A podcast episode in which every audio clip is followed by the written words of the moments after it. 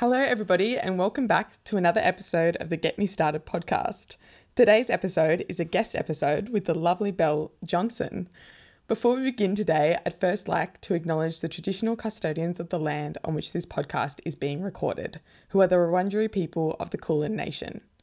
I pay my respects to elders past, present, and emerging, and extend that respect to any Indigenous persons listening today. Sovereignty was never ceded, and this land was, is, and always will be traditional Aboriginal land. I'd encourage all of my listeners to do some research and understand more about the land on which they live, work, and socialise on. Now, this episode features the lovely Belle, who is actually calling in from New York City. Uh, it's 2 p.m. for her, um, and it's 6 a.m. for me, so excuse the little uh, husky voice on my end. How are you going, Belle? Yeah, good. Just, you know, chilling on this fine, snowy Sunday afternoon. So, nowhere else I'd rather be, basically. I love that. You're my first um, international guest, which is like exciting for myself, but hopefully also exciting for you. Um, yeah, no, I, I feel very um, honored to be here, and it's my first time doing this. So if I muck anything up, I'm so sorry to anyone. um, I'm sure you're going to be wonderful. Belle and I met in one of our first classes of university together, and we've been yeah. friends ever since, which is quite crazy. Uh, Belle is mm-hmm. probably one of the most determined and hardworking people I've ever met. She just has a very much head down, bum up, get this done attitude, and she's carried that through her study, through her work, through her personal life in every single way. Um, she's somebody who I admire greatly because she knows herself very well, and she always puts out this um, you know image of being very self-assured and very clear about where she's heading and where she wants to go. And even though i know that that's not always necessarily the case and there's always learning curves to be had she's a powerhouse of a woman and she's someone that i'm very proud to call one of my very close friends. So i'm really interested wow, to hear what an intro. It's all true. It's amazing. It's all so on it. it's all so true. Um, very interested to hear her thoughts about being a woman in business, being young, being fresh, and being female mm-hmm. and working in yep. a corporate industry. Um, and that's what mm-hmm. Belle is here to talk to us about today. So, Yay. so Belle, um, what about this topic gets you started? Um, I think what gets me started most about this topic is that it's just me. Like, a young woman in business is literally what I do what I am all day, every day. And I've been really passionate about, you know, my career growth and all of that for basically as, as long as I can remember. And so it's really important to me that all women are supported in business, you know, in whatever career path that you want to go on, and especially young women, because I think it's really easy um, when you're getting started in business to kind of, you know, doubt yourself. And we'll obviously get into a little bit more detail a little bit later on. But that is pretty much what gets me started is that I am a young woman in business and I'm super passionate about it. Yeah, it's yeah, it's been a core thing I think in our entire relationship as well. Our experiences definitely at, yes at work and being yes. taken seriously and like progressing ourselves and our careers in industries and in a world which doesn't always reward that um, for you know definitely women yeah. in their 20s mm-hmm. to have that sort of mindset already. So yeah, for sure. We mentioned that you're in New York, and that obviously ties in yes. to your whole journey with the topic. So can you talk a little bit about yes. like your personal story and like how you've ended up where you are now and like how that's influenced yeah, how that's influenced your thinking about all of this? Definitely. So just to like backtrack a little bit, I um, I'm originally from like a country town, Mildura, and then I I knew that I wanted to sort of live in the city and go to university, but I, I actually thought I wanted to do law, and that's how we obviously met. Um, so I moved to Melbourne and studying. And then I was working at this clothing brand at the time, and I really loved the brand. And then I managed to get moved up to head office because um, I was super determined, even just as like a casual sales assistant. I was always like really keen for hours, and I was always you know, there helping out and that was rewarded and I, I moved up to head office and I literally just used to like pick, pack and dispatch orders and that's kind of how it all got started and I knew nothing about websites or anything to do with business, but I would, you know, you know be in the office and like hear all the conversations. And i was like wait this is so interesting. Like i think this is what i need to do. And so i ended up switching um, degrees to study business. And then from there, that's kind of how I got started in business. And I was, you know, working at the head office and started out as sales assistant. And then I moved to like the pick, pack, and dispatch. And then um, I was working alongside other team members as like the social media assistant slash web kind of thing. And then I just, the position just really progressed into um, the ecom marketing social media manager, which was super crazy at the time because I was really young in the scheme of things. I was probably only 19 or 20 when I um, started working there. And, you know, that's how I got started in e commerce. And I was like, this is actually really cool. Like, I find this really interesting.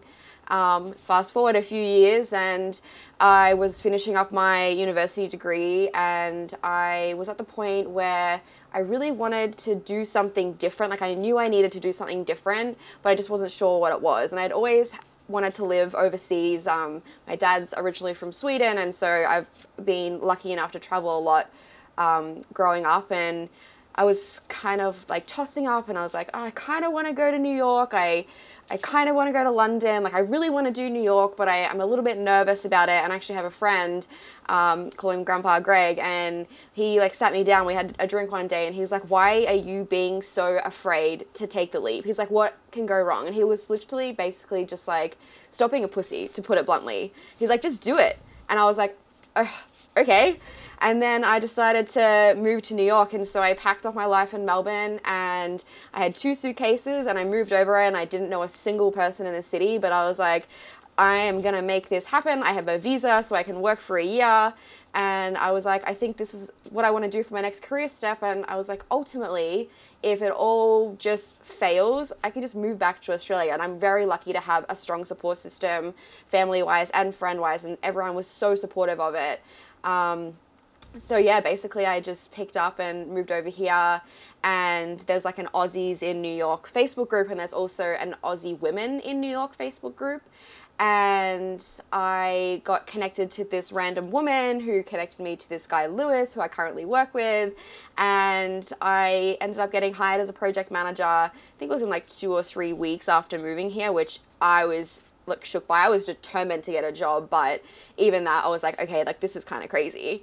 And so I'm still currently um, with One Rockwell today. So that's kind of how I got started, and that's my kind of journey to where I am now.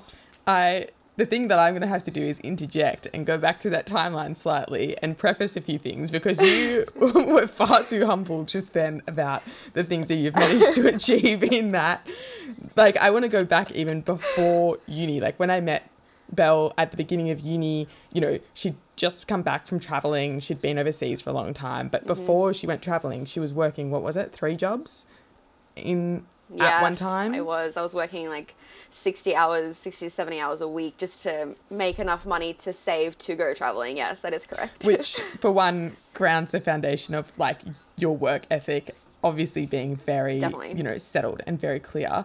And then in the fact that you changed universities, I remember that discussion that I had with you. We'd met at um, uni and then you were going to change to a different uni. And the thing that I mm. recognized in you at that point in our friendship was just like a real sense of self where you were like, no, mm-hmm. I have a feeling I need to yeah. be here instead of here and I'm gonna do it, even though it seems to some people like a weird decision or the wrong decision, or it didn't fit the narrative of like, oh no, but this university right. is you know more prestigious, so you should stay here. You were like, no, it doesn't give me what I want, so why am I gonna stick mm-hmm. around?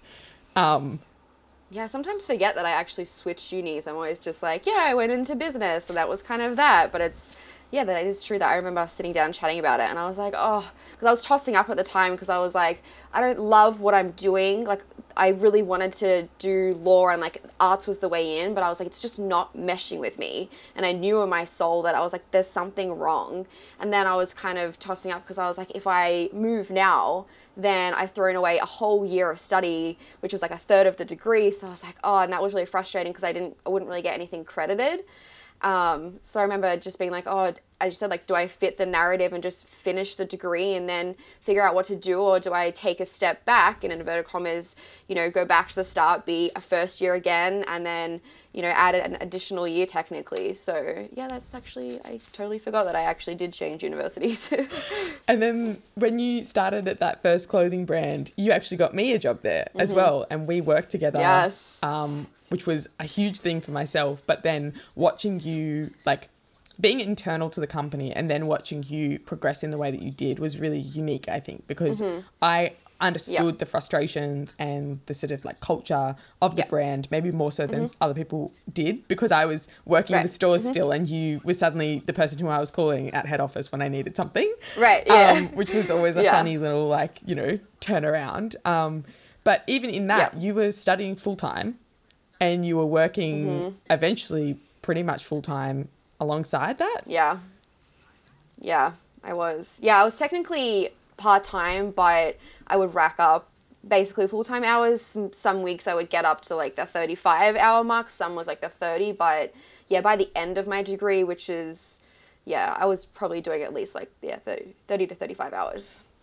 Yeah, and studying full time. Yeah, and so Belle is someone who inspired me to be the person that I am now, who gets up at 5 a.m. and is happy to, you know, do stuff this early in the morning. Because when we were friends in uni, you know, yeah, she she loves a good night out, have a great time on the weekends, but at the same time, yep, definitely during the week, Belle was that person who was up at five, had worked out, had had breakfast, mm-hmm. was doing uni work, and then would travel to her job, work her job, come home, study, mm-hmm. and it was just, it wasn't I don't know. You never. It never seemed to be a consideration. It was just this is what has to get done, so it will be done. Right. Yeah, yeah, for sure. And I think I was definitely lucky in the sense that I was really passionate about what I was doing and I didn't love university overall, but I knew that it had a purpose and at the time I was kind of like I just need to do this and my parents would always say like just finish the degree because you you will want that later. And I'm so happy that I did. But work wise, I was so passionate about what I was doing and I was so excited to be in the position that I was so early on in my career that, you know, obviously there was frustrations along the way, like no doubt, because it's work, it's business, it's life basically. But I was so excited to be in that position. I was learning so much every single day that it never felt like a chore because I was like, this is this is going to lead me places. So I I want to do this. And so I think I just ended up getting in the habit, and then of the 5 a.m. I don't do the 5 a.m. anymore. It's 6:45 these days, so I get a bit more of sleep in. Um, but I think it really did come down to I was just so passionate about what I was doing, and I knew that it was going to pay off in the future. And even university, as I said, like I really didn't want to finish the degree. I was like, I don't get why this is so important because I'm already doing what I want to do. So why do I need a piece of paper that is going to tell me what I already know how to do? And as I said, my parents were just like, just finish it, like, trust us. And I'm so glad that I did because I actually needed the degree to get a visa to work in the States. And I had never thought about that at the time. And I would not have been able to move over when I did if I didn't have the degree. So I'm always grateful that everyone kind of pushed me along, just being like, it's only three years, like, just get through it, like, it'll be worth it in the end. Um, and it was, and in a different way than I thought, but I just needed that piece of paper, and that piece of paper got me a job, basically. Yeah, and that's obviously like huge. That's that's life changing stuff, really. Yeah. Exactly. Mm-hmm. And I don't know if you, I might be putting you in spot here, but do you remember the like any of the numbers from the growth that you had when you took over that clothing brand's socials? Because it was pretty big turnaround. Yeah, so the social media, I can't remember the socials off the top of my head, the e-com, um, basically when we like I first started working the online store, it was still it was like what like six years ago or something now, and so ecom wasn't as big as it is in general. Um, but the site needed like a lot of work. It was kind of like we just had a web store because we really needed one. Like that was the only purpose of it basically, and that was quite common for brands back then. Um, and then after we migrated over to Shopify, which I actually helped another woman do that migration, and then after that I kind of took on the website, and I'm pretty sure my the the year that I remember the most was that we increased sales by like 150%.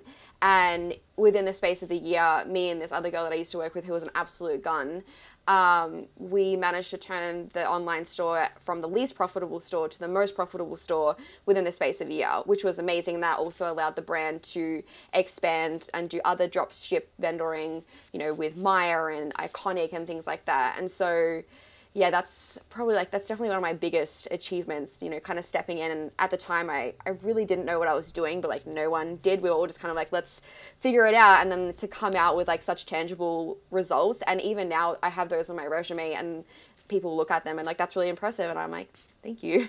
It's super exciting. Obviously it wasn't a one woman show. Um, but it's always nice to look back and be like, you know, even so early on when it would have been so easy for me to be like, I have no idea what I'm doing. Like, I'm never going to get these kinds of results. I could have just given up. But we pushed forward, and I was always so passionate about the online store and I was always advocating for it. And it really did show in the end. And I think the brand still thanks me. No, I think they have a lot to thank you for in that because there's something to be said for the fact that you were what, 22 ish? Around that kind of ballpark. Yes. Mm-hmm. At the time yes. this was happening, yep. you were studying full time, like we just said, and you managed to achieve those kinds of results. Like you, you you put in a lot to that, yeah, to that position. And Definitely. I wanted to ask you about.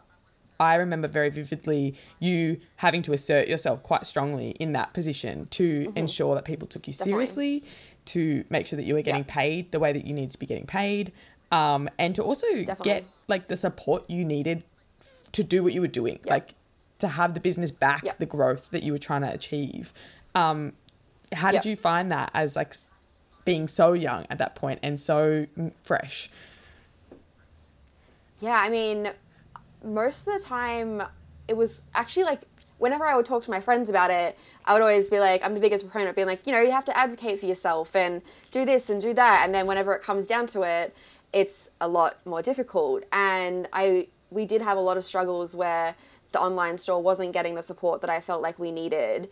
And I really had to, you know, I was surrounded by people that have been in business for 15, 20, 30 years and they have so much more experience in that sense. And so it's definitely hard to, you know, be like a fresh person who's not even fresh out of uni, still at university, you know, demanding like a bigger pay and more resources, more budget, like and having to make a case for it and kind of like making it up as I went in a way, but having to show that I also knew what I was talking about. It was like a very weird kind of balance to strike because I didn't know everything, but I needed to know a lot at the same time. And so just trying to figure out like how can I make a case for whatever I was advocating for against these people that have been in business for so long and it didn't work all the time and they you know they would give me feedback and that was one of the greatest things about working there that it was a very chill company to work for and if they thought that I would like sometimes step over the line which it's definitely I I definitely did because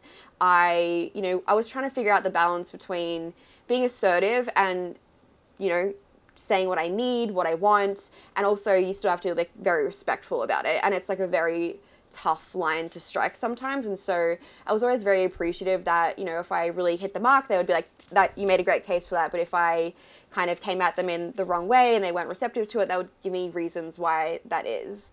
Um, so I feel like I went in a bit of a tangent, but I feel like that kind of answered the question. No, that's exactly. Sometimes yeah, I like forget about it's, what the original question was. that's the beautiful thing about podcasts. You just end up talking about the things yes. in very Love roundabout it. ways. Um, no, I I feel like that. Yeah, that learning curve. Not everyone gets that, obviously, in their first role. Yeah. But mm-hmm. it was also yeah. something that you kind of earned by being so determined and persevering so quickly through like the different stages of Definitely. that business to get to that spot. Like they they recognized that your youth was like an asset, but also something that could be like cultivated, I guess. Definitely. Yeah. Yeah, for sure. And it, it's tough being young in that sense because you are figuring out what you're doing and you also have to know and I've learned this over time as well that you may feel like you know everything but you don't. And even now I, I often feel like I know everything but I know that I don't and I know looking back in three or four or five years I'm gonna be like okay like maybe I should have handled that differently or this differently. But I think it's important to not let the fear of like okay maybe I'll like misstep or whatever it might be stop me from trying because if I had never if I was always like oh I'm young like I can't ask for more money. I can't ask for a bigger budget. I can't do this. Then it would never have happened. It was just because I was like, what is the worst thing that can happen? Is they say no. Like they're not going to fire me because I asked for something. As long as I can make a case, the worst thing that can happen is I say no. And it's just having the courage to actually go out and do it. And I will say that it's definitely easier in such a small knit company because you know we're all if it was like a huge corporation it's a very different ball game and i can't really speak to that because i haven't worked um, in a big corporation i've actually been quite fortunate that i've you know tend to you know stay on the smaller business side um, so I, I do think it's like a different scenario if you work for a big corporation but it's just having the courage to be like this is what i want this is what i need and this is the reasons to back it up. And that's the, the biggest thing as well. Not just saying like oh, I, I want more money. Like we all do. We all want to be millionaires. But having being able to prove the reasons why you are worth that money is like the number one thing basically. Yeah i love that. Um and then moving to New York, obviously you touched on the fact that that was a bit of, you know, that was a leap of faith. Um, but I yep. want to put in context Definitely. for everyone before Belle left, the last time I saw her before she moved to New York, she was like, I'm giving myself a year. You know, most people says say it takes like eight to ten months to find a job. It's fine. If I have to mm-hmm. work in a cafe or something, I'll just do that. Worst comes to worst, I've spent a year in New York and it will be great, like blah blah blah blah.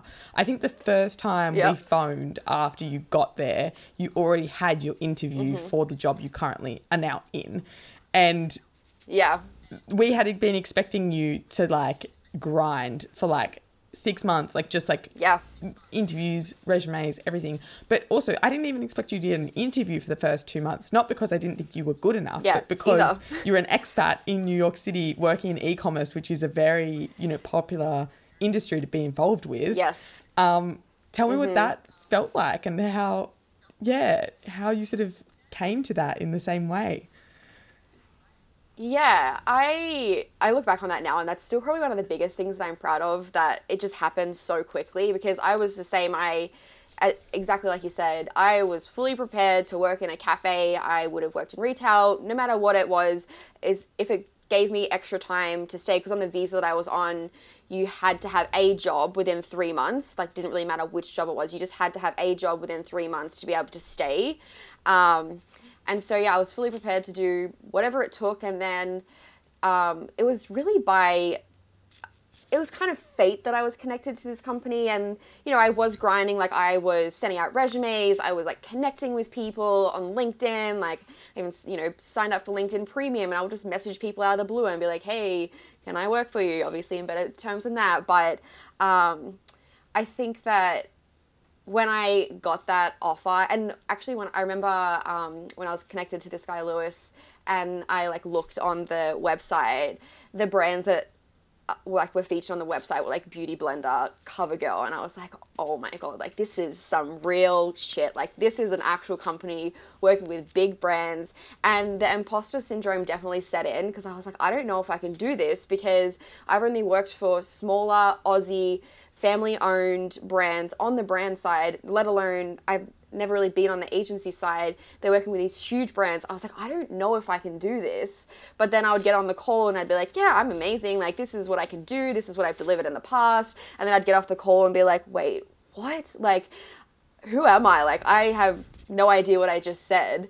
Um, and then I remember getting, like, when the interview started to progress along, I was like, I, this actually could be a real thing. And then when they sent me over the offer, I think I must have like squealed the apartment block down. I was so excited to actually have that offer in hand. Like to be offered a project manager position in New York City for an agency that works with amazing brands, uh, it was a real pinch me kind of moment. And even now, I'll be on calls and stuff occasionally, and I'm like really, you know, close to these brands now that I work with. We get along so well, and I do catch myself sometimes like there'll be a moment on a call where I, I answer something like super technical and I'm like, oh, I actually know that. Like I've I've learned so much, but I still get those pinch me moments where I'm like, I'm actually in New York City, like working as a project manager with amazing brands. Like I don't really there's nothing else that I would have wanted basically.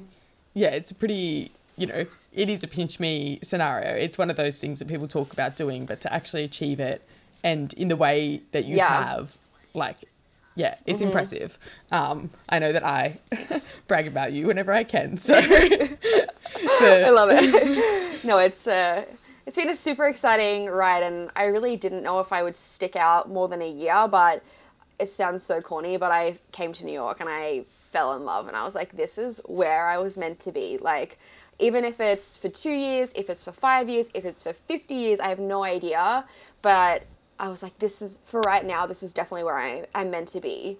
Um, and I think that's another thing as well. It's so easy to be like, oh, what's the point? If you're only going to live there for a year or two, it's so much effort to like uproot your life and move everything over and then move everything back. But for me, if I, for whatever reason, had to move back to Australia tomorrow, I would be so sad, but I'll always be so happy that I took the opportunity to do this. And it really does come down to I was determined to do it. So come hell or high water, I was moving to New York. I was going to make it happen and then also having that really strong support system in place does make a huge difference and i i don't know where i would be without that kind of support system but the two elements together just kind of created something pretty magical yeah and there's definitely a lot of like perseverance through it because you talked about the support that definitely. you had like from your friends and family but i know that you also felt like at times that there was some resistance in your life or even mm-hmm. like when you first went to new york like like really you were you were a small fish in a big pond again in a way that like yes, you know yes. on a really really big level. Um and how did you sort of yes. how did you manage that? How did you not let those sort of like negative expectations or like negative thoughts take over that experience for you? Yeah it's actually a really good question. I think most of the time i just i allow myself to have times where i let the doubt kind of set in like i think sometimes if you're like always just blocking it then you never really acknowledge it. But I like to kind of acknowledge like how I'm feeling and then remind myself of everything that I've already achieved. And if I've already achieved this much, like, of course I can do this meeting or of course I can do this job interview or, or, you know whatever it might be of course i can take this client like i'll figure it out but i think a lot of the time it's you kind of think about if you're getting doubt like oh block it like just don't think about it i often think it's important just to take it in and be like, okay, why am I feeling this way? And then kind of counteract that and be like, okay, if I, for example, these days, if I got a new client, I, even now, I still get nervous about it. And then I'll say to myself, like, why am I feeling like that? Because I've already had 10, 15 clients and that it's all been great. So why would this be any different? And I think it's just a matter of not letting that fear or that doubt overtake the good part or like the good feelings. And no matter what it is, if you know, even if you're working as a sales assistant in store and you want to ask for an extra 50 cents an hour, you can always make a case as to why you deserve that because you can show your past experience like okay this is how great i am with customers this is how great i am at cleaning the store like i think that it's just making sure that you have that um, the backing to kind of you know move you forward yeah, you have to you, you have to be your own champion kind of thing. That's you know. You, yes, you have to be your biggest advocate because everyone else will support you, but if you're not the person at the forefront pushing yourself forward and advocating for yourself, no one else will do it ever. And even, you know, I have a really great relationship with my parents and they will always support me, but they can't go in and ask for my pay raises for me or you know, talk to my clients. Like that's they're my support system, but it, it ultimately comes down to me asking for what I want and what I deserve, basically. Yeah, it's so important. It's yeah, and it's it's awesome to have people around you as well that do do that. Like surrounding yourself with the right kind of people is a big factor in that. Right. Because it shows you that Definitely. it's possible, but also that it's how it could and should be. Um, I think yeah. Particularly being, yeah, young women not having that kind of headspace rewarded all the time. Like, you know, we obviously live in like a very different world than 50 years ago, but I personally still feel right, that there's quite definitely. a lot of resistance to young women yep. who really know their mm-hmm. value, particularly in a career and like workplace setting. Yeah, definitely. And I think it's it's tough. Um, I will say, I personally have felt very supported in my career over the you know how many years I've been working. Um, but it is always tough, especially being a young woman, because as I said before, it's like a very fine line between you know if you're asking for a pay raise or you're talking to your boss about something that they did or that a customer did or something, and you have to be assertive, but I think it can be a little bit misconstrued. Like often, if women are assertive, they're like, oh, she's bossy, she's, you know, bitchy, whatever it might be. But if a man is assertive, it's often seen in a different way. And like that's a very generic statement, I will say. But I do feel like there is extra pressure as like a young woman to not be emotional. Like, you know, sometimes things happen at work and of course we get emotional, but I think there's often such a negative connotation that's added. Like if you know something happens at work and i'm upset like why can't i just be upset about it? It doesn't mean that i'm not good at my job. It doesn't mean that i can't you know level out my emotions. It doesn't mean that i'm you know whatever it might be it just i think there's just like that extra pressure as a woman and especially as a young woman to you know be assertive but not be quote unquote like bitchy. And it's a it's a tough balance to strike i will say.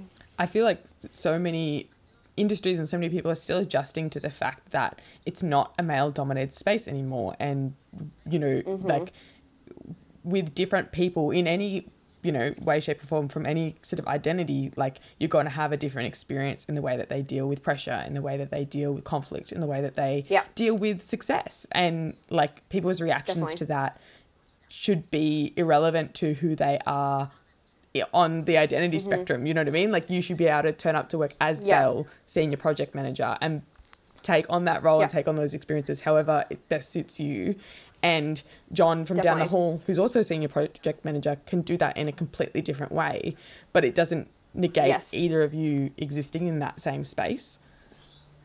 Yes, 100%. Yep, totally agree. Yeah. And I think it it often comes down to a lot of company culture as well. In my current company, um, all of my managers are women, and so never have I felt not supported being a woman because all my managers are women and I think that's really unique as well. And it would be really interesting to see how the dynamics would shift if I had a male you know manager. Not saying it would be better not saying it would be worse but I'm sure there would be like a, a definite shift in the dynamics there. Um, so I th- yeah I think being a woman in business is only better when you're supported by other women in business and even just like listening to things like this knowing that you know you can do it at like whatever age yeah and on the age thing because you are obviously still quite young you know you're only in your mid 20s mm-hmm. but you're a senior project manager yep. of an e-commerce firm in new york like it feels like you're very much in your career but at the same time i can imagine that it also might feel like you're just at the very early stages and how do you feel you got you've gone about figuring out what it is you want to do and keeping that sort of vision in your head as you move through different roles? Yeah, I think um, I kind of fell into the whole e-commerce thing, and even when I moved to New York, I say fell as in like fell with determination. But um, when I moved to New York, I had actually said before I moved, I think I want to move out of e-commerce. Like I wasn't sure if that's the space that I wanted to be in. But when I came across the company that I currently work at, I was like, this is actually really great. It's a, a totally different world to the e-commerce that I was doing before. And not that that e-commerce world was bad. It was just different. It was a much smaller scale. Like these are huge brands that we're working with. And um, yeah, so I think that I kind of fell into that whole e commerce space, and it's definitely been tough because I have worked in e commerce now for six years, and e commerce has changed so much in six years, but I, again, I'm like I am still quite young, and then I think it's often age is equated to experience in the sense that if you're 40, yes, you have been in business for maybe you've been in business for 30 years, but does that mean that that experience is, you know, directly related to the current role? Because, you know, we work a lot in Shopify and Shopify hasn't been around for that long. So, like, anyone that says, like, oh, I've worked in Shopify for 15 years, it's like you really can't have. So, it's almost like a blessing in the sense that the e-com space is still quite new because I'm like growing along with it. But it's definitely been challenging because, you know, people know that I'm young and I will sometimes put that out into the universe as well and like I joke about it and stuff, but it's definitely I don't think it's held me back in my career at all. It just changes the way I have to like address some conversations and I do feel like I constantly have to reprove that I am good at my job and I'm not good at my job for my age. I am good at my job period. And I think that's something that I'm always struggling with. It's like um, even with like pay and stuff, you know, a lot of people will say to me like, "Oh, you have you get such a good salary for your age," and I just do not like that statement because like, what does that mean? I like I get paid what my job title is. It's not a good salary for my age because you shouldn't necessarily just have to wait until you're 40 to then get this amazing salary that you've been working your whole life for. Like, why can't I have that, you know, now in the next few years if I'm doing that job? Um, so that's kind of like one of a few of the things that I've like struggled with being quite young. It's definitely like that internal doubt.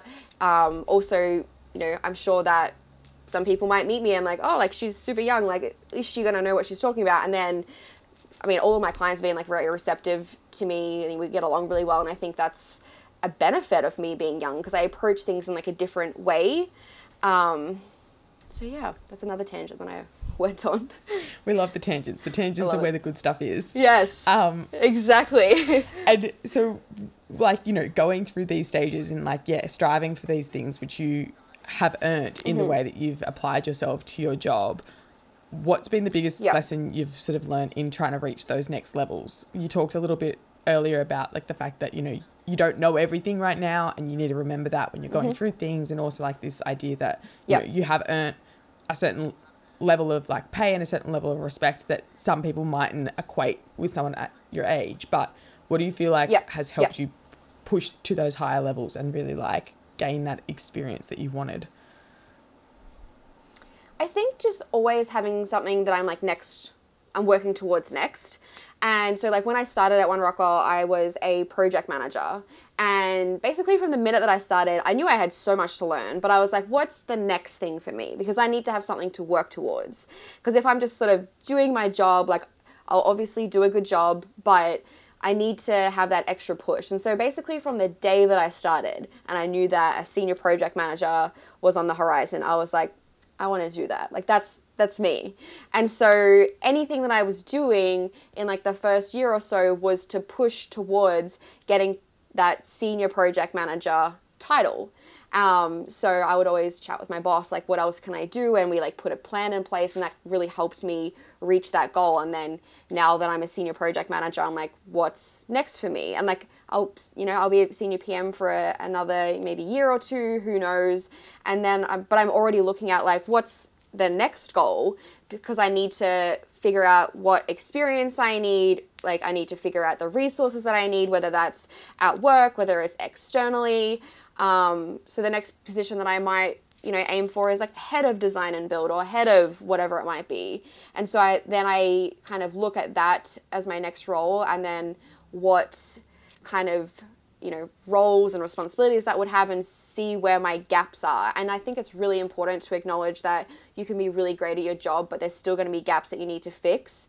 And i think it's acknowledging that you are good, but there are things that you can work on that's going to help you get to that next step, basically. And have you been able to cultivate like any sort of mentorship relationships within your current job, or do you feel like you've sort of just sort of bounced off the people that you're around at any given time and used that to like align your wants with like your mm. personal experience?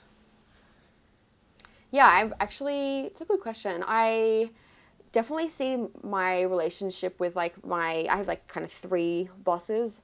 Um, I see my relationship with my main boss. She has really been a mentor for me. Um, and from like the day that I started, I was like, this woman is just something else. Like she just has it together. Like every time she would talk to clients, like no matter how sticky the situation was, she would always find a way to like turn it around and be positive and you know, she has so many things. Like she's the director of client services and she's juggling like a million things like employees, clients, like pissed off clients, happy clients. And just seeing her working day in, day out, I was like, oh, this woman is amazing. And so I have always like leaned to her for advice on, you know, whether it be client stuff, whether it be internal stuff, you know, how do I build relationships with other people on the team? Um, and then, of course, like my next you know career growth. And i have said to her and my other bosses like i eventually want your jobs. Like you guys will move up and on and whatever it might be. And i was like i want your job. Like not in i'm going to steal it from you but like that's what i'm striving to.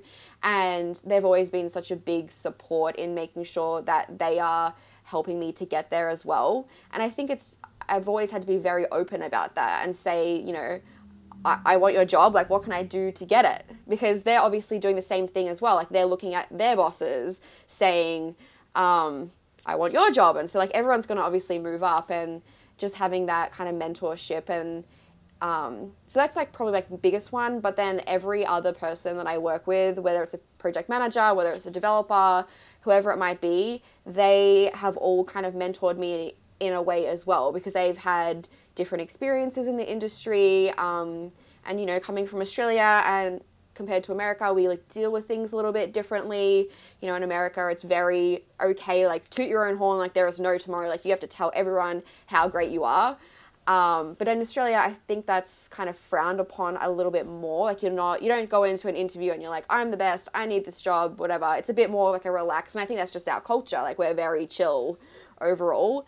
Um, so even just learning how to kind of work in business in America versus in Australia, just everyone that I have worked with has mentored me in some kind of way, which I think is really great. Like I, I do love everyone that I work with. So if anyone's listening, love you all. It obviously indicates as well that you've got a good work culture in the sense that you feel like there's that sense yes. of connection with the people that you've been around Definitely. and everything like that too. Um, and you've talked about sure. a few different instances, like having to advocate for yourself and negotiate and like you know put things on the table. Yeah.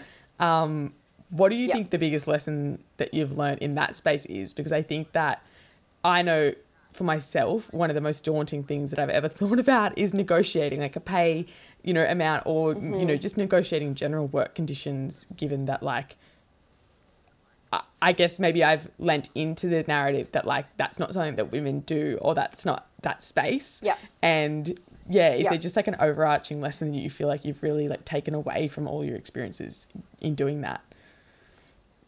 Yeah, I think the biggest one is to, you know, go in and be prepared. But I actually found that not expecting yourself to do it perfectly was a big one because I would always stress that oh, like, what if I say the wrong thing? What if I phrase this sentence kind of weird? What if I, you know, you know, when you get like really nervous and like sometimes your voice starts to crack, like, what if that happens on the call? They're to see me as weak, like, oh. And I used to stress about those kinds of things.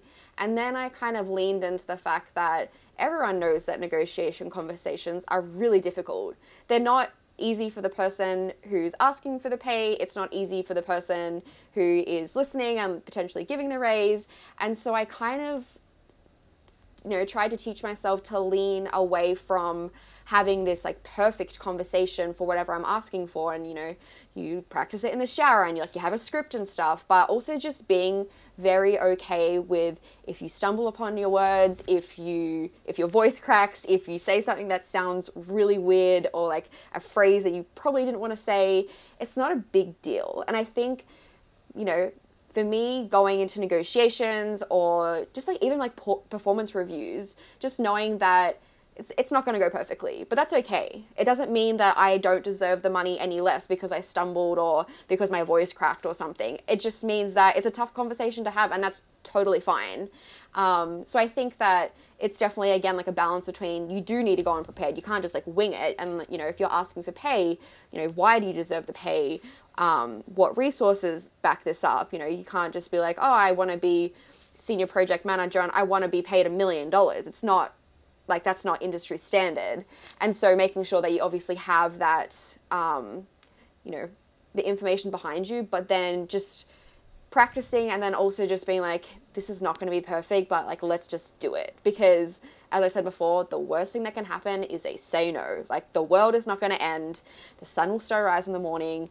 You know obviously it's it can be emotional and um, you know there's been times where i've cried on the subway on the way home but that's okay. And i think that's all it's that's part of learning what it is to be in business and you know, it's not ideal to cry on the subway, but sometimes you just have to do it. Sometimes you've got to do it. Yeah. I think. Exactly. And that's the thing, isn't it, right? It's the full spectrum of the experience. Like, we often talk about, like, mm-hmm. you know, business and work life and things like that as, like, in the meeting room. And that's all we talk about. We talk about how do you negotiate yeah. the deal at the table.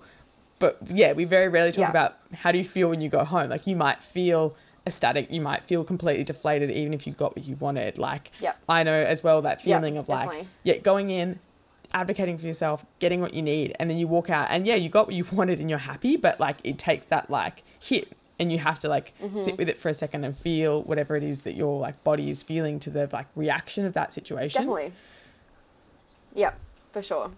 Yeah it is it's a i mean negotiations even if it's not a negotiation even if it's just like a performance review they're really tough conversations to have. And i think it's good to not shy away from the fact of acknowledging that they are really tough. And i think that no matter how many times you do them i can't imagine them getting that much easier. Like i'm sure over my lifetime i'm going to negotiate many times more and some are going to go really well and some are going to be absolute disasters and that's okay because that helps to take a bit of the pressure away as well that things aren't always going to go your way and i like things to go my way i really do but i think that's one thing that i've had to kind of teach myself as well that you know just because you want something doesn't mean you're necessarily going to get it and that doesn't mean that you're not good at your job or you're not a good person it just wasn't right for right now. So yeah. Yeah i think that's all super valuable like insight as well because it can be difficult when you're I know like I'm still studying, so I'm like not in my actual yep. career yet, but I'm looking at it. I can see it. Mm-hmm. like the finish line is within sight. Yeah. And once I pass that finish line, I'm right. really going to be pursuing my career really hard. And it's right. it's difficult to know when you're at this stage. Mm-hmm. What is yeah. it like? What is it actually gonna be like? What's actually out there? What's yeah. actually waiting for me? Because yeah, like I feel ready to go in some ways, but I also know mm-hmm. that I like don't know what the hell I'm doing. But I also know that like I haven't studied for seven and a half years and done all the other work that yes. I've done to doubt myself from the get go. Like when you're stepping into those roles. Yes, definitely. Um, yeah. Yeah, and yeah, I think you always just have to remember that everyone started in that place. Like no one, you know, everyone didn't used to have a career and they stepped into it and it's super nerve wracking and I think it's just fine to be like, okay, like I really don't know. Because even when I started working at my first company, I kind of it evolved and that was a different way to kind of approach it compared to, uh, you know, some people who, you know, they'll work a casual job to support themselves through university and then that's like the end of it. And then they'll step into their new, you know, career path. Whereas mine kind of evolved. So it's definitely hard for me to say, so I haven't had that moment where I'm like, oh, like looking ahead at, like I haven't started my career yet. Mine kind of just like evolved over time. But then I also look at what is going to be, you know, next to me in the future because I'm like, I can't imagine, you know, doing e commerce in this particular way for the next 40 years. Like, what is going to happen? Like, will I shift careers? Will I go back to the brand side? Will I make my own business. I don't know. And I think that's maybe like the same thing that it's that level of uncertainty, but you'll figure it out when it happens. That's like the lamest advice, but it, it's so true. Like you, once you get to that situation, you're like, oh, like that makes a lot of sense now. It's about trusting your gut as well. Like getting yes. to a point where you trust those, you know, internal little messages that your brain and your yep. body are sending you when you're making decisions because you know, yeah, yep, like definitely. that's that's what leads you down, you know, pathways that you feel comfortable with, even if it doesn't give you the result that you mm-hmm. maybe expected, because you know that you were like true yeah. to your intuition around those things as well as like being career minded and definitely. business minded. Yeah, definitely for sure, agreed. Um, I wanted to touch briefly on like, I know that in our personal conversations we've talked about you know criticism that people have like raised or comments that people make that are just infuriating at the best of times, which you yes. know connect to being yeah being a young woman who has like a career mindset, who has like a striving mindset. And I just sort of wanted to ask you like mm-hmm. if there was any particular things that you feel like have been leveled against you that you just find super frustrating and maybe even that you find you don't think would be said or like indicated towards you know maybe a young man or an older man in your position if you were doing the same sort of thing yeah i think one that really grinds my gears is um, you're so lucky to be in the position that you are. And sometimes like i know when people say that they they mean it from a good place. It's like you know look at what you're doing. It's amazing exciting whatever it might be. But nothing that I have achieved is luck because it's not luck that I managed to figure out how to move to New York City and I saved, I got a visa, I figured out everything basically. And it's not luck that I put myself out there day in, day out for months, meeting new people, um, going to a new job, all of that. Like, none of that is luck. And I think it's, I'm as I've said before, like I'm very fortunate to be in the position that I am. And I had, you know, a really great upbringing. My parents were super supportive. And that's a, a very different scenario for some people. Like, I knew that if I fell flat on my face, my parents would be there to support me, whether that was just like support over the phone, whether I needed money, whatever it might be. I had that support. But I still don't think it's luck what I've achieved. And I don't know if it's necessarily something that, you know, men here. It might be, it might not be. It's, it's hard for me to say, but I don't. That's one sentence that I think people need to kind of rephrase the way they think about that because, as I said, I just don't think that you get into positions like I am with luck because, you know, you don't just get positions handed to you on a platter. Um, another one that I think is kind of tough is, and we've definitely touched on it before, is being assertive um, as a woman and how that kind of plays out. Um, I can't really think of any scenarios specifically where this has been an issue, but I just know that the general rhetoric around women and emotions and things like that is that, you know, you, you can't be emotional and, you know, you can't be bossy. So you have to always be, you know, leveling how you're saying things. And that is true to some degree, but I think it's it's different for a woman because if I get emotional on a call or if I get a little bit snappy, then that's misconstrued in a really negative way. Whereas sometimes, a lot of the time, if a man does it, it's just like, oh, that's just business or like he's just really passionate about his role. It's not seen in the same light. So those are probably two things that I think are damaging to women in business and then for young women in business, I think um, equating experience to age, as in I am I'm 25. I cannot have had more than seven years of experience, like unless I start. I mean, in my industry and unless I started working when I was like 14 or something. But even still, even if I had started working in e-commerce when I was 14, I still could only have 11 years of experience, and I think it's tough to be just just sort of say, oh, like you know, you're you don't have enough experience because what does that actually mean? I have seven or six years of really great e-commerce experience. Um, I know what I'm doing. I've got so much to learn. But just because I had, would have another 20 years under my belt, does that actually make me better at my job? It's tough to say. And so I think that it's definitely, I think that's quite damaging to young people in business because then you also feel that you need to just sit in roles for an extended period of time to make up that age gra- the experience gap basically. Because it's kind of like oh i'm 25 and i only have seven years of experience. I'll just sit as a senior pm for four more years and then after that then i'm at the right age to then move into a management role or something like that. So i think that's um, that can be quite damaging from my perspective um, for young people in business and definitely young women in business. Yeah, I think all three of those are such like, yeah, poignant examples. And I think on the luck point, um, the idea, you know, that people are then like, oh, but it's your privilege that has afforded you this sort of space or that uh, that mm-hmm. opportunity. Mm-hmm. But I know from witnessing it and from being around you that often the people who are saying, "Oh, you're so lucky," actually operate in very similar levels of privilege. They come mm-hmm. from very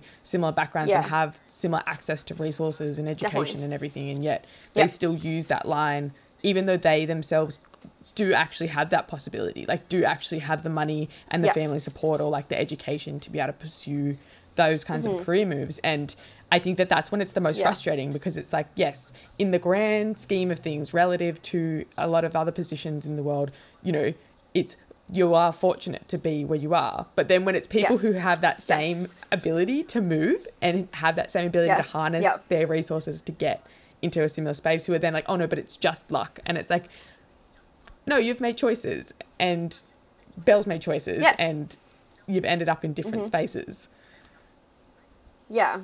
Yeah, and it's not to say that anyone's choices are better or worse. It's just I think it's just the the way that you frame the luck.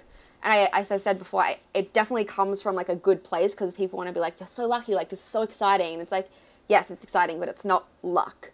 So I don't even have an alternative for what I would say. Like I actually should probably think about that. But yeah, taking away the word luck, I think, is my key goal. Yeah, it kind of undercuts a lot of what, yeah, the work that is put in. Definitely. And then on that, yes, um, definitely. on the point of like age to experience, it's also I think very relevant, like relevant, sorry, to your industry. In in like what you said, where Shopify hasn't existed for an extended period of time mm-hmm. yet. E-commerce is a young person's game in many ways, simply because mm-hmm. that's what we've grown up with, that's what we're used to, and so the ability yep. to like understand and engage with that technology and that kind of mindset as a consumer as well is mm-hmm. so relative to yes. your age and it needs mm-hmm. to be rewarded because it's basically like on the ground yes. experience and like personal research yeah. that affords you a certain Definitely. level of like expertise um yeah as a benefit to whomever you're working for rather than a negative yeah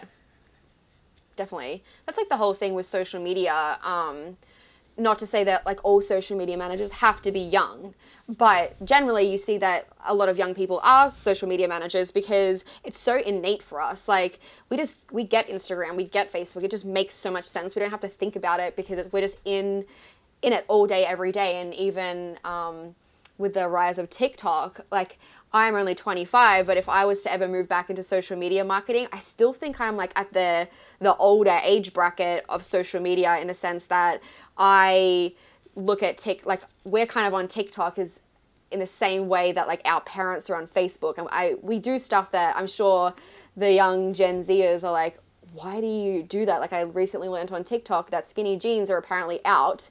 And I was like wait what? And so I think that you know just because they're young you know if you were if you had a social media team I would definitely have someone who was you know in that younger age bracket as in like 18 at not necessarily running the accounts because maybe they don't have that kind of experience, but having an input because it's that your age at that point is an asset because you know they're in it all day every day and then that's the whole thing. It's like you know they, they're young and you have to like help them with like the other business side of things but just because they're young doesn't mean they can't do it. If anything it's like they should be doing it because they're young because you're going to get better results that way yeah and yeah, that's the thing. And it's like value that skill. You know, don't undermine yes, exactly. what that can offer a business or a brand. Yeah, definitely. Mm-hmm. Yeah, for sure. I know that one of our personal gripes in our friendship that we have come around to time and time again is when yes. people are not as excited about your career moves as they are about what is happening in your love life. And I know that for mm. both of mm. us at different times, it's been this funny thing where, you know, you talk about a promotion or a pay rise or a really big job move, and that conversation's over in less than 10 minutes so that somebody can ask you, yep. Oh, so you're seeing anyone? Yep. Mm-hmm. Yeah. I mean, that's a big one. And I, I definitely struggle with this one a lot because I think it's just, you know, in society, the things that are awarded as in you know i say rewarders and like you know you have parties and people celebrate with you are with another person involved. So it's like you know you have engagement parties you have your wedding you have baby showers all of that like your whole like everyone celebrates with you because it's such an exciting time in your in your life like no questions about it. But then it's so easy as you said just to like oh you got a promotion? Like that's amazing. Like let's go out for a nice dinner and like that's it it's not that ongoing conversation as you know and it's also kind of like oh so like you know you got a promotion that's amazing like what does that mean if you want to become a mum one day? And it's like, that's a totally different conversation. And, you know, I don't, you know, women, not all women want to have kids. And it's definitely tough that so much the stuff that we celebrate is connected to a partner. And I, yeah, I definitely struggle with that a lot because, you know, maybe I want to throw a promotion party and have people bring me gifts because I got a promotion because maybe I won't have kids, maybe I won't get married, and you know, who knows what's going to happen in the future. But it's just, it's definitely sometimes disappointing that um, people don't see that in the same light. Having said that, I'm very fortunate with majority of the people that I surround myself with. We all think in the same way, and I can't think of one person in my life that wouldn't celebrate those kinds of achievements with me. Um, it's just more of like a societal thing that, you know, marriage and that traditional like life path is definitely celebrated more than being like a boss woman and getting promotions and getting pay raises and starting your own business and things like that. Yeah, I think the most damaging thing is like the expectation that we already know what the plan is. Because, you know, like you yes. said, like you get a promotion and the like people will ask you, Oh, so what does that mean if you want to have kids? And it's like, look, obviously, like you think about your future. Obviously, you you know, and I know mm-hmm. that pretty much every young woman that I'm friends with has we've had a conversation at some point or another about what that means when you do want to, you know, if you do want to get married or have yeah. children, like what what does that mean for your career? You know, we talk about those things in like you know the big picture, much like well, when am I going to buy a house? You know, how does that fit into my travel plans? Right. It's the same kind of conversation, and mm-hmm. it feels Definitely. really limiting when yeah, you're celebrating a moment. And as a mm-hmm. female, you're expected to know how exactly the baby making and the mm-hmm. marriage fits into your career yeah. rather than it just being something that like is a potential on the horizon that you'll address and you'll think yeah. about and you'll make choices about when it's there, like when it's actually happening. Like yeah. it's not relative Definitely. to your current experience. So why are you asking me about that? Yeah. Yeah, totally agree. 100%. It's kind of like asking someone, "Oh, so yeah. but I thought you wanted to retire in Sydney if you took a job in New York. And it's like, yeah, it's like, wait. Wait, what? Like, what? if I want to like, do that that's... down the track, I'll do that down the track and I'll, I'll make those yeah. choices then.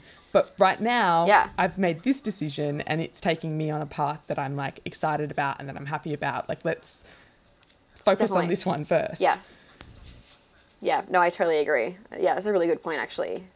And because I'm, I'm like, I have no idea what the future holds. I'm not going to make all of my life decisions based on the fact that I may or may not get married. I may or may not have kids. Like, I need to kind of, you know, live in the moment to a degree. And I need to, you know, if I, you know, because a lot of, when I moved, I was 24 and that's kind of the age where people kind of like oh like what what if you find someone overseas it's like okay cool i will figure that out when i get there and like a lot of um, the conversations we have, you know, as friends around dating, like if you date an American, like what what does that mean for like moving back to Australia? I'm like, I just I don't know because I don't have all the answers all the time. It it could mean we break up. It could mean that we move to Mexico. It could mean that we move to the moon. I don't know. It's just like it's hard to have the answers to everything all the time. And yeah, that definitely goes back to the whole. Whenever I feel like whenever women kind of have something to celebrate, there's always a but if or what if in line with that. And that's definitely tough. Like, let's just celebrate this promotion and whatever I need to figure out in the future, we'll do that then. And also trusting that, like, the individual person knows what's best for them and, like, what they want. Yes. You know, like, yes we have thought about it. Don't worry. Like you know, it's yeah, but right. It's not. I thought about every single scenario. It's not necessarily a conversation to have. It's not necessarily someone else's like right to know what our plan is or what our own personal yep. thoughts about like our future is in that sense. Because at yep. the end of the day, like yeah, your relationships and your potential family are private. It's not work. It's not yeah, business. Exactly. Like if you want to talk about those things, you have to be at a certain level of personal intimacy with someone to really know the answers to the questions. Yep. And they shouldn't be questions that are being Definitely. asked in the wrong kind of conversation. Yeah. I just think it Yep. It's it's those kinds of things that reinforce these dialogues that we have about women in the workforce, even from mm-hmm. people who are very yes. supportive of the concept, I guess, of women in the workforce. Yes. Yes, no, I agree. That's a really good point. Yeah. Do you feel that um, you are pretty set in New York then? You're good for a bit. You think you're gonna stick you're gonna stick it out over there for a while? Yeah, yeah. I think at this stage, I I think I'm like really at this stage, I'm planning to do like another five to ten years. Um, again, no idea if that will play out, but that's kind of I, I see my life in New York, and I actually I often get asked like, "When are you when are you moving back?" And I'm like, I don't know, maybe never, maybe next year. I really have no idea. But for me, my life is in New York, and I miss Australia and elements of being in Australia. Like I miss you, and I miss my friends, and I miss my dogs, and I miss my family so much. But for me, like New York is home, and it's not just being. It's not just like I can make a decision tomorrow and be like, oh back we go to Australia. Like I have to pack up everything. Like I have accumulated a whole life here in New York and I have furniture and I have clothes and I have a lease. Like I have a credit card here. I have a whole life in New York and I just can't imagine giving that up in the next few years and who knows what's going to happen, but I think for me for right now, um, yeah, I see myself here long term. Um, hopefully my apartments will get bigger along the way. Um, and I'll one day have a, a penthouse overlooking Central Park or something. But yeah, for right now, I'm pretty set here in New York and I'll always be so happy that I made the leap to move here. I feel like, you know, you and I, we both moved to go to university. Um, and then you've obviously yeah. moved again, you know, overseas. But I think mm-hmm. the yeah. feeling that you have in New York is the feeling I had when I moved to Melbourne. And it's been yeah. really awesome as you know a bystander to watch you find that because yeah. you were very happy in Melbourne and you really made a life for yourself here. Yeah. But there was something missing. There was Yeah. The exactly. itch was yes, always there. Totally Ever agree. since I first met Belle, there was mm-hmm. always mm-hmm. there was something that was waiting to be fully fulfilled and recognized in like yeah. yourself. And I think, yeah, you've found that yeah. in in New York City.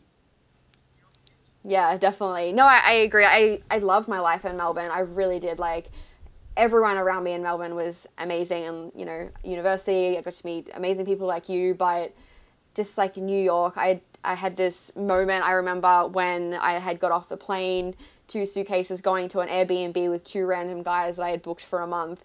And I just remember driving into the city and this, the, the feeling that I had, I was just like, it was, I can't even explain it. I was just like, holy shit, like New York has been waiting for me. Like I am about to make this my city. And I still, even now I live in Brooklyn, every time I go over the Williamsburg Bridge and you like look across at the skyline, it's such a pinch me moment because I'm like, I live in this city. Like I am an Aussie and I live in New York City and I'm so comfortable in this city. Like I know the city and it's just such a an amazing feeling. And I I have those pinch me moments like maybe once a week, normally when I'm going over the bridge, but occasionally if I'm just like in the city and it's just like insane for me because I, I agree. I feel like in Melbourne, it always felt like there was something missing. I, I'd always said I want to travel and I want to live overseas, and there was I wanted to do something else, and I still want to travel now, but I don't have that that itch in the same way. Like I want to travel in like shorter periods, in like go to Mexico for two weeks, go to Europe for a month. I don't want to like uproot my whole life again. Um, so yeah, I, I I love New York, so I'm gonna stick it out for a bit longer. No, I love that. I love all of that. You just prompted a question yeah. before we sort of go into the final couple of points. Um, but yeah. how do you create balance for yourself as being you know, a young independent person as being someone who has a whole city to explore because you didn't, you know, grow up there mm-hmm. and it's a new experience. But also, you know, you work really hard and you have lo- long hours and you do a yeah. lot in your career. Do you, how have you managed to sort of cultivate that like level of like e- exploration and youth alongside such like, you know, a striving career? Yeah, I mean that's a really good question. I think that I I really try, um, and I've gotten better at this over the past um, year, like you know, with the pandemic and everything, working from home, it's a, a lot harder to have that work life balance. Um, and I, so basically, now I make sure that you know what do I really like to do on weekends? I like to brunch. I like to go out for drinks. I like to do dinner. Um, I like to watch Netflix, and I like to explore the city. You know, here and there. I don't do a lot of exploration anymore because I feel like it's my city now. I'm like I don't need to explore it as much. Um, but I think making sure that I do stuff on the weekends for me that's going to reset me for the week ahead is super, super important. I think when I was working in Australia, again, because I was really young, I was like, I need to work these extra hours. I can't deliver anything late. I need to you know, basically, I feel like I need to be perfect all the time. Whereas now I think there's a lot more leniency to be like, actually, I'm not going to get this done by Friday because I had X, Y, and Z fall onto my plate, and it's going to have to wait till Monday because I don't want to work on the weekend. And my company is really great at promoting that work-life balance. And I think on the the weekend, I really do try and let my like professional self kind of go, and I'm like, I don't, I don't need to, you know not post stuff on social media. Like I, I will post that I'm out drinking because that's what I like to do because my work doesn't define who I am and I still get to enjoy my life outside of work. And so I think it's really just making sure that when I have time off on the weekend, I do what makes me happy. And I'm not gonna, you know, trek around the city every weekend, exploring all the different boroughs. I might see something new like every month or every two months but also just like making sure I don't feel the pressure to because a lot of people will say to me like oh, oh, like why are you sitting at home? Like you live in New York.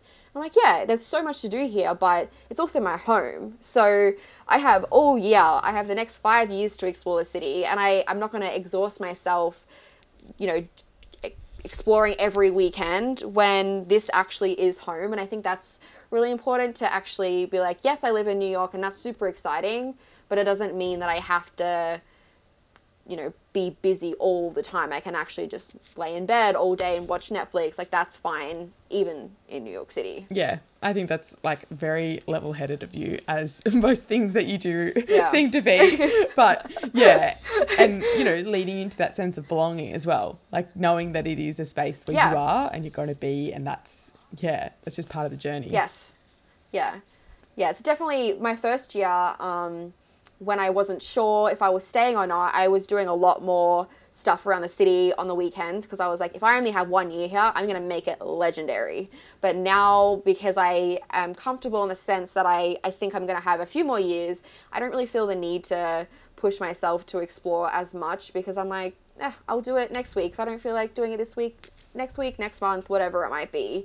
But it, that definitely comes from a level of security knowing that I can stay and that I want to stay. Whereas if I made a decision that like, okay, end of come end of year, I'm gonna move back to Australia, I'm sure I would spend like the next eight months like zipping around the city, like trying to get everything done, basically. But it definitely comes from the level of knowing that this is my my home, and I think that's really great. Yeah, it's really nice as well to hear it as like a friend to like yeah. hear that for you. It's yeah, it's awesome. Um, so yeah. as we get towards the end, is there anything that you mm-hmm. wish people sort of knew or understood more about like this topic and like about your um, journey with everything to do with being yeah a young woman in business? Yeah, I think um, one of the biggest things for me is just kind of listening to young people and young women in particular in business and how they feel and the grievances they have and the obstacles that they're facing and not necessarily having to come up with a solution to every single one of them but just kind of listening and you know helping to support where you can. Because i think the more that we talk about these sorts of things the the more open dialogue that's going to happen. Like i even feel like now just you know talking about like women and stuff i think there is a big shift in you know women just because they show emotions doesn't mean they're emotional. And I think even just talking about that really helps to kind of like bridge that gap. And I also think a huge thing for me as well was talking about it with like friends and family, but also talking about it with someone who has been there and done that. Um, another big reason that I actually ended up making the, the move to New York and into project management was because I signed up to a mentorship program and it was women in marketing. Um, and my mentor really gave me the confidence to do this as well because we were kind of discussing. Um, I remember one session that we had, I was saying to her, you know, like I have a really good job in Australia. I have, I'm settled. Like, is it crazy for me to uproot everything when I'm technically following like the norm? Like, I finished university, I've got a job, etc.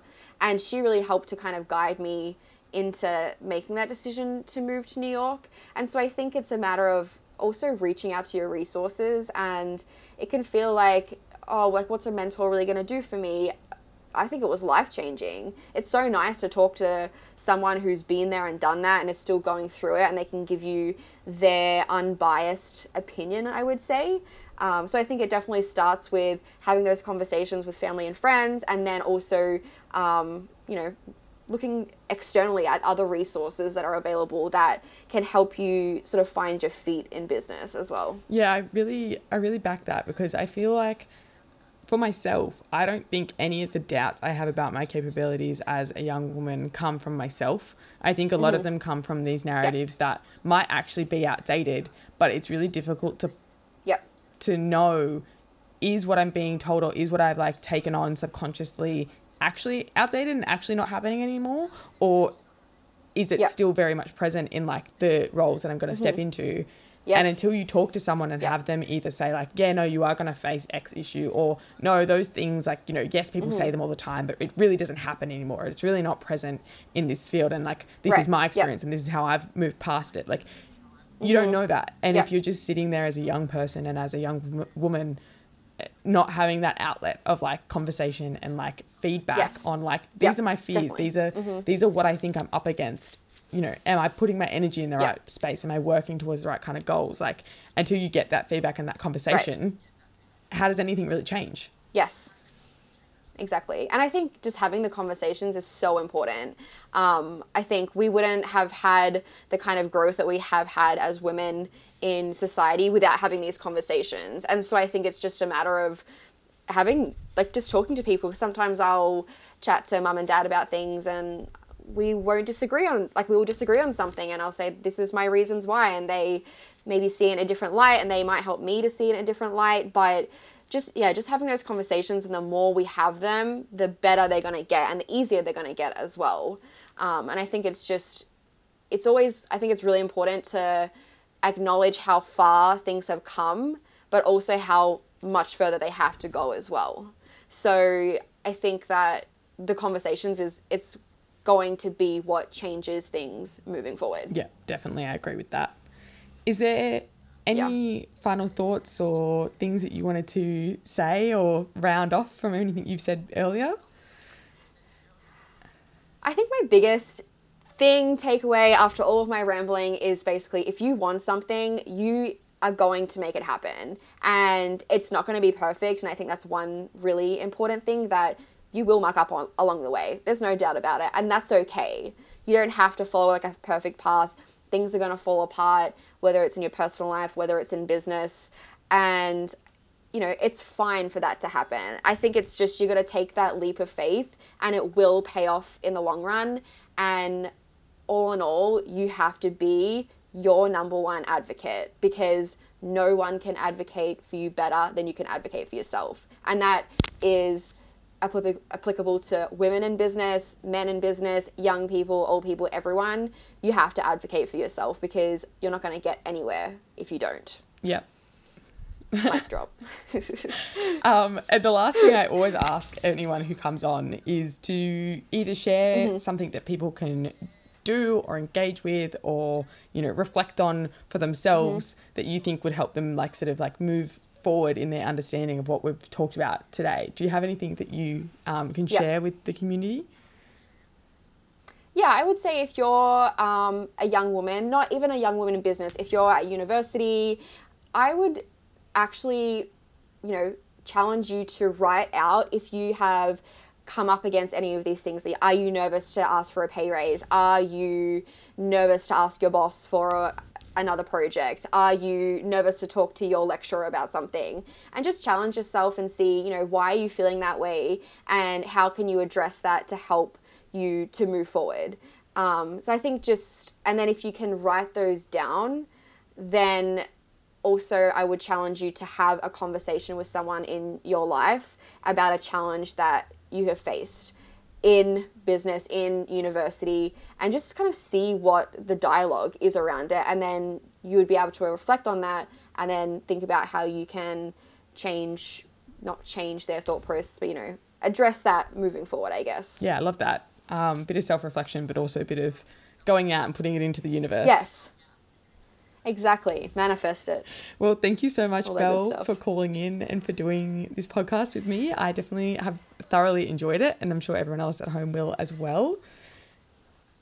Yes, thanks so much for having me. I was super nervous when we started this, so I feel good that we got through it. no, it's been really great. It was great. Um, but yeah, thank you everyone for listening. Make sure that you join the Get Me Started Facebook podcast community if you want to be more involved in the future episodes that are coming up. And if you have any questions or things that you have for Belle, I'm sure she'll be able to respond to a couple of people if anyone has anything they wanted to ask. Definitely. Um, and also, yep, for sure. Chuck us a follow on Instagram at Get Me Started Podcast um, because that's where you'll get the most updates about what's coming next and everything that I've got planned for this season. But yeah, thanks again, Belle. Um, and enjoy your lovely New York Sunday afternoon. Thank you. Thank you so much for having me. And I, I hope everyone enjoyed this. It was great. Thanks for listening, everyone. See you soon.